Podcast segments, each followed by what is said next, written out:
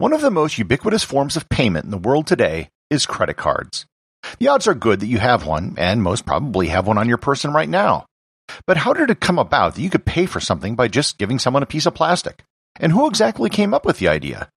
Learn more about credit cards, where they came from, and how they work on this episode of Everything Everywhere Daily.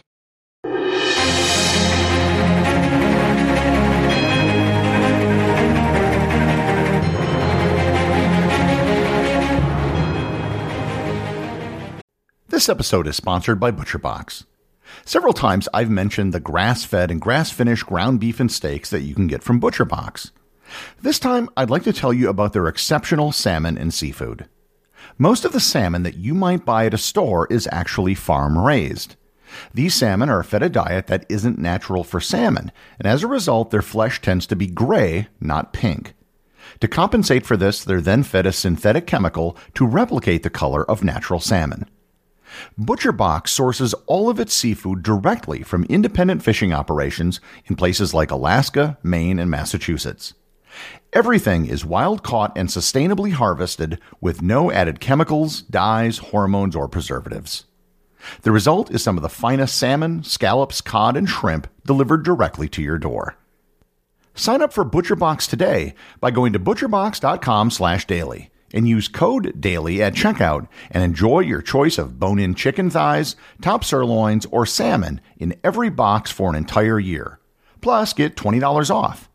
Again, that's butcherbox.com slash daily and use code DAILY. Another day is here and you're ready for it. What to wear? Check.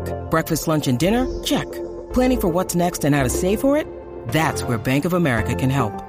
For your financial to-dos, Bank of America has experts ready to help get you closer to your goals. Get started at one of our local financial centers or 24-7 in our mobile banking app. Find a location near you at bankofamerica.com slash talk to us. What would you like the power to do? Mobile banking requires downloading the app and is only available for select devices. Message and data rates may apply. Bank of America and a member FDIC. This episode is sponsored by the Tourist Office of Spain. I've spoken a lot about all the great things to see in Spain if you're on vacation. However, Spain is also just a great place to go for an extended period of time. Several years ago, I spent three months in the city of Girona, just about an hour up the coast from Barcelona. I had a short-term apartment, and I just lived there from November through January. I was able to experience Christmas, New Year, and many of the holiday traditions of the region. If you happen to have a job where you can work remotely, consider working remotely from Spain. It has great weather, great food, and great people. You can plan your Spanish working holiday and get everything you need for an extended visit at Spain.info. Once again, that's Spain.info. As with most everything I talk about in this show, the idea of credit has a very long history. The Code of Hammurabi, one of the oldest systems of laws in the world, has sections on how to deal with credit. It put maximum interest rates on loans of grain and silver. Credit was something that was usually done on a very personal basis. The ability to extend credit to someone was dependent upon your relationship with them and your trust in them. In fact, the word credit comes from Middle French, and it was originally used to mean belief or faith. If you extend credit to someone, it is literally a belief in the ability of that person to pay you back. This is the way that credit worked for centuries. An individual store would extend credit to individual customers based on their relationship and trust. This sort of system might still exist someplace like a pub or a bar where a regular might have a tab that they pay at the end of the month. This system of individual lines of credit being established for individual customers by individual businesses was very inefficient. The process of making credit more efficient was begun in the late 19th and early 20th centuries with major department stores like Macy's and Wanamaker's. Their wealthiest customers didn't want to handle money directly, so they were given paper cards or brass tokens that they could present at checkout. The cashier would then make note of the purchases, and the customer would then get a statement at the end of the month. This form of credit wasn't intended to be a loan like many credit cards are today. The amount had to be paid in full at the end of every month. What this system had over previous systems is that the individual cashier didn't need to know the person who presented the token. The store would issue the token, and any employee could then accept it. In 1935, the Charge-a-Plate system was unveiled by the Charge-a-Plate Group out of New York. It was a rectangular metallic plate that was about the size of a dog tag, and like a dog tag, it had embossed letters showing the name and address of the customer. In most cases, the metal plates were kept at the store rather than in the hands of the customer. They were then pulled out when the customer made a purchase. This certainly made processing paperwork easier, and again it was an advance, but the system still only worked at a single store. Another innovation came from the Air Transportation Association, which issued the Air Travel Card in 1935. The card had a unique number associated with each account, not just a name and an address. The card was first used by American Airlines, but by 1945 it was adopted by 17 different airlines. Moreover, they began allowing people to purchase tickets on installment. Eventually, the air travel card became used universally in the airline industry, and the card is actually still in use today. There were major limitations, however. While the air travel card could be used at multiple airlines, that's still all it could be used for. The thing which was needed was a card which could be used anywhere, something which could be accepted by any merchant. The inspiration for this occurred in 1949 in New York. Frank McNamara was having dinner at the Major's Cabin Grill where he was entertaining clients. He had forgotten his wallet, so his wife had to end up paying the bill. He thought that a multi-purpose charge card that could be accepted at any merchant would solve this problem. He talked about it with the restaurant owner and then with his lawyer Ralph Schneider. McNamara and Schneider got to work developing such a card, and one year later they had another meal at the Major's Cabin Grill, and this time they paid for it with a paper card and a signature. This became known as the First Supper, and it was the beginning of the first multi-purpose card, the Diners Club. The initial idea for Diners Club was that it would be used in restaurants in New York, but the idea quickly expanded to other businesses. The card was not a credit card per se, but a charge card. The difference is that a charge card has to be paid in full at the end of each month. The business model for Diners Club was to charge cardholders $5 per year and then charge merchants a 7% fee. In 1958, American Express, a 100 year old company that was in the business of issuing money orders and traveler's checks, offered their own card. It was so popular that a quarter million cards were requested before the card actually launched. Like Diners Club, the American Express card was initially just a charge card and did not have a revolving line of credit. Both American Express and Diners Club were basically in the business of payment processing. They weren't banks and they weren't in the business of giving loans. The first bank to issue a payment card tied to a line of credit was the Franklin National Bank in Long Island, New York. In 1951, they allowed cardholders to pay the entire bill at the end of the month, or they could pay interest on the outstanding balance if they chose to do so. The card was extremely popular, and within a year, they had 28,000 customers and 750 businesses signed up. The problem was it could only be used locally. The card wasn't any good if you left Long Island. The final step in the creation of a modern credit card, tying a card to a revolving line of credit that could be widely accepted, was taken by Bank America in 1958. They issued what they called the Bank AmeriCard. They picked Fresno, California as the city where they would launch the card because 60% of the residents in the city were their customers. They basically gave cards to anyone and everyone. They even gave cards to people who didn't sign up for one. There were no credit checks because there was no way to do credit checks.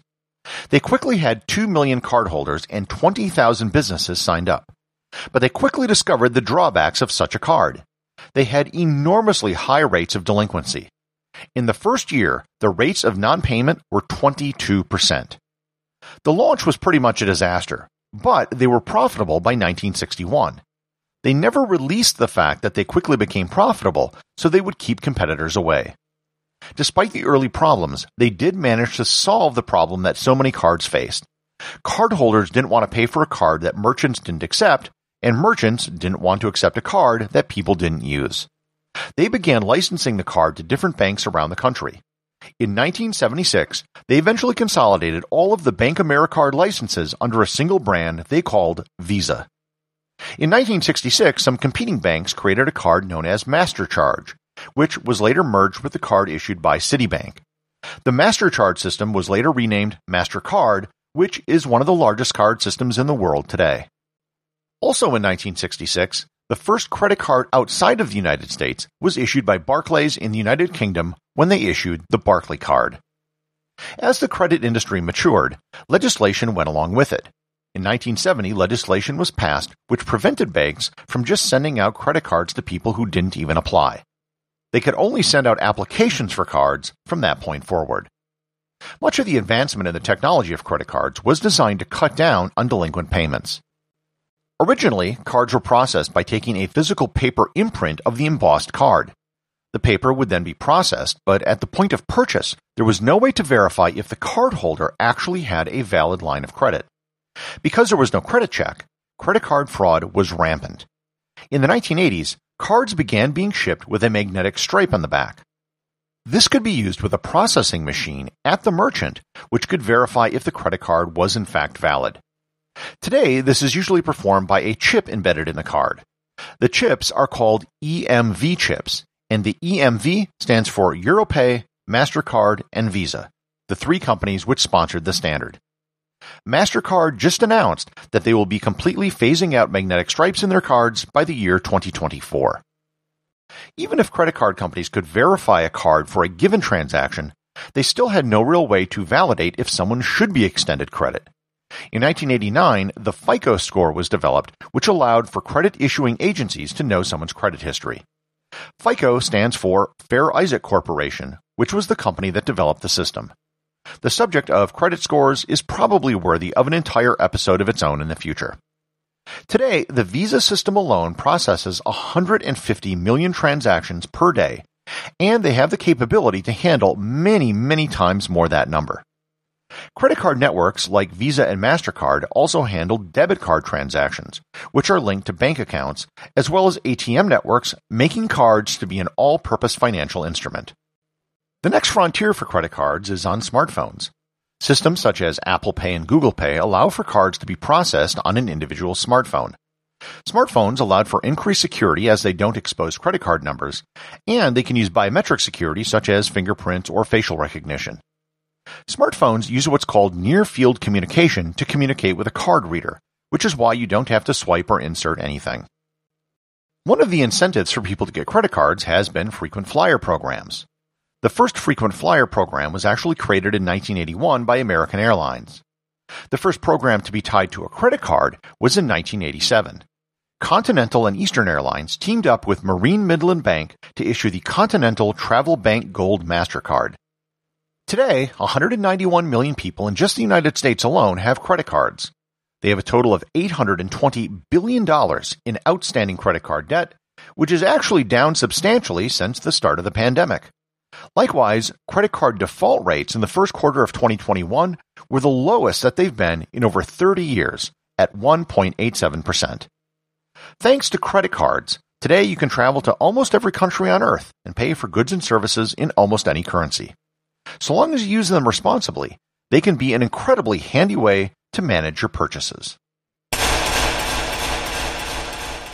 The associate producer of Everything Everywhere Daily is Thor Thomsen. If you'd like to support the show, please donate over at patreon.com. There is content only available to supporters, merchandise, and even opportunities for a show producer credit. If you know someone you think would enjoy the show, please share it with them. Also remember, if you leave a five-star review, I'll read your review on the show.